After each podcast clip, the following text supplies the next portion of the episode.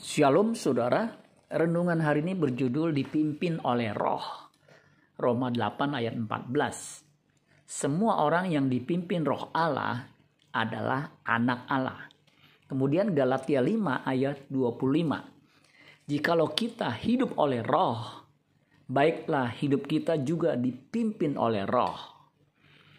Di dua ayat tersebut di atas, sama-sama ada kata dipimpin di Roma 8 ayat 14 kata dipimpin dari kata Yunani ago yang artinya dipimpin dengan berpegangan tangan atau berjalan bersama menuju suatu arah tujuan tertentu.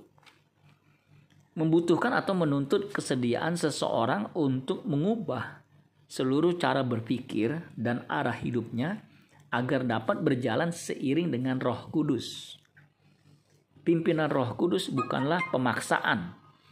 Kalau seseorang bersedia dipimpin, maka ia akan hidup dalam pimpinan. Tetapi kalau seseorang menolak pimpinannya, maka Roh Kudus akan undur. Dalam hal ini harus dipahami bahwa Roh Kudus tidak memaksa seseorang untuk hidup dalam pimpinannya. Kata dipimpin di Galatia 5 ayat 25 dari kata Yunani stoi keo yang lebih tepat diterjemahkan berjalan seirama dalam satu barisan. Kalau diterjemahkan dipimpin, terkesan roh di depan. Tetapi jika diterjemahkan berjalan seiring atau seirama, berarti berjalan bersama.